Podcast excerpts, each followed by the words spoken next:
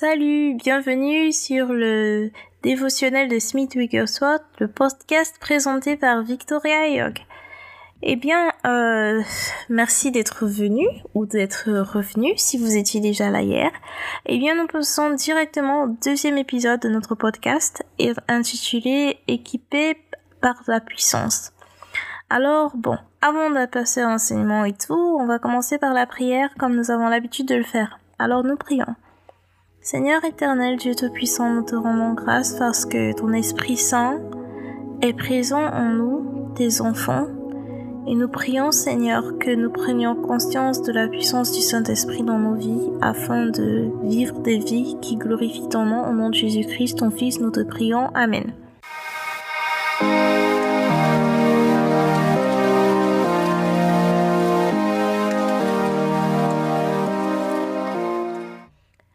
Alors, comme je disais tout à l'heure, eh bien, le titre de l'enseignement d'aujourd'hui est « Équipé par la puissance ». Alors, on va aller directement dans les versets bibliques qui sont concernés par le passage du jour.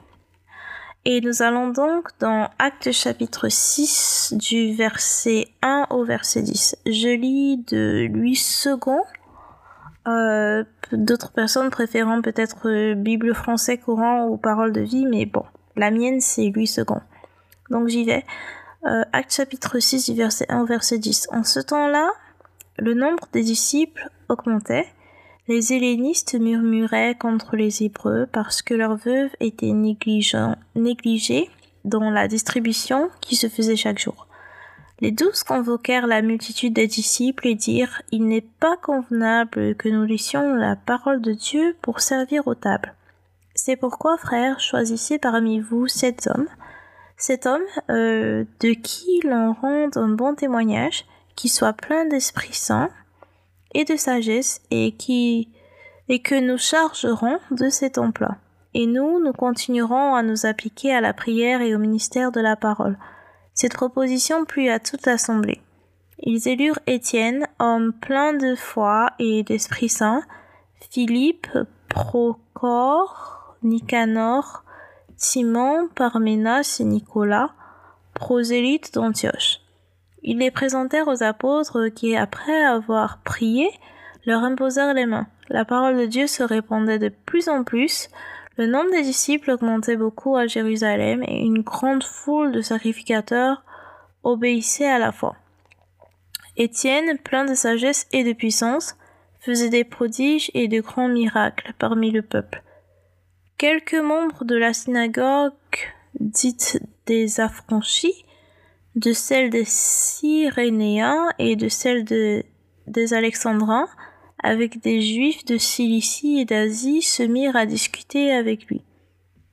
Mais ils ne pouvaient résister à sa sagesse et à l'esprit par lequel il parlait. Parole du Seigneur Dieu Tout-Puissant, nous rendons grâce à Dieu. D'accord, donc nous sommes là en train de parler d'Étienne. Eh bien, je ne sais pas si vous avez remarqué, mais voilà qu'il y a une tâche à confier dans la communauté chrétienne, à l'Église pour ainsi dire. Et les critères par lesquels on veut choisir les personnes qui vont accomplir cette tâche, et bien que ce soit une tâche qui concerne la gestion de la nourriture, la distribution et tout, on ne prend pas n'importe qui, on part du principe que les critères qu'on recherche sont des personnes, on veut des personnes qui sont remplies du Saint-Esprit. Et je pense que c'est vraiment particulier parce que parfois dans nos milieux chrétiens, nos églises, nos organisations chrétiennes, on remarque que parfois on choisit, je dirais entre guillemets, n'importe qui. Parfois, on ne s'assure même pas de savoir si c'est vraiment un chrétien, si cette personne marche vraiment avec le Seigneur. Parfois, n'importe qui veut le faire, on prend juste, on dit « oh voilà, fais la tâche ». Mais là, on voit que les apôtres, eux, ils réfléchissaient différemment.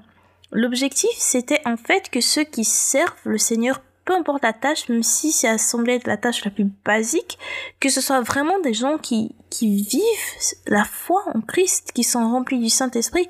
Et on voit vraiment ça en Étienne parce que,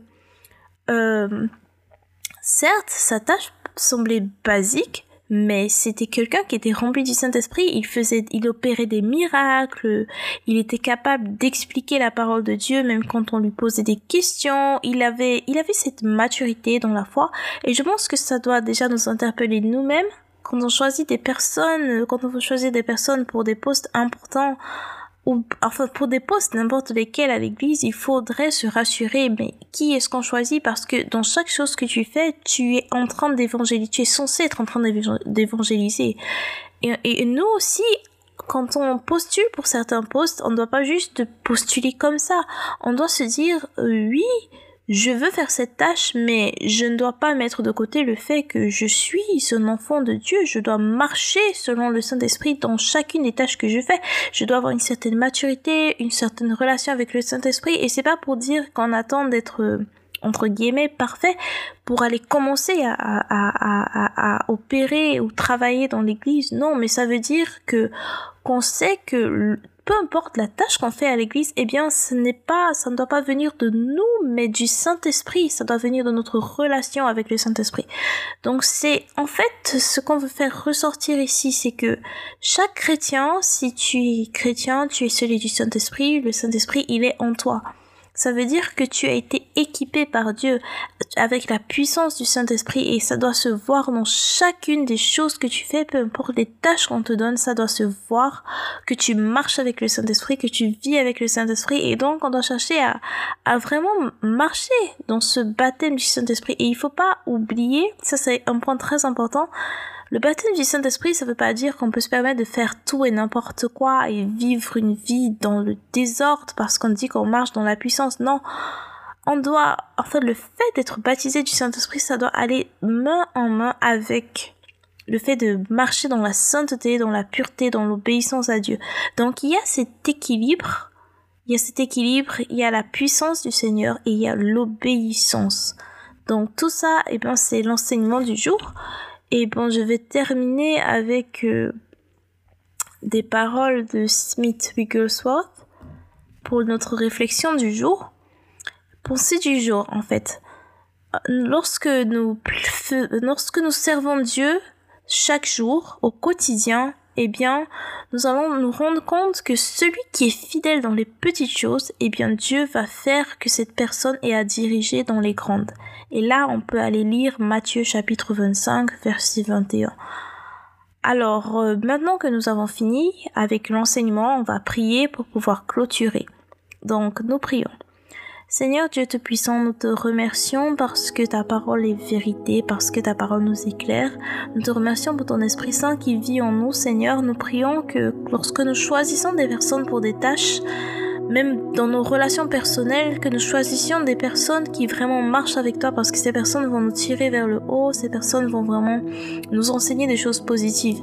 Et Seigneur, nous prions pour nous aussi, lorsque nous te servons, que nous servions en nous concentrant sur ce que l'Esprit Saint nous enseigne, pour que ce que nous apportions aux autres, en fait, ce soit la parole de Dieu véritable et pure. Au nom de Jésus-Christ, ton Fils, nous te prions. Amen. Alors merci beaucoup d'avoir écouté, merci d'être là. Je compte sur vous en fait pour continuer cette jolie petite aventure demain le 3 janvier. Alors merci, que Dieu vous bénisse, veuillez bien partager avec vos amis, vos proches et que Dieu vous bénisse.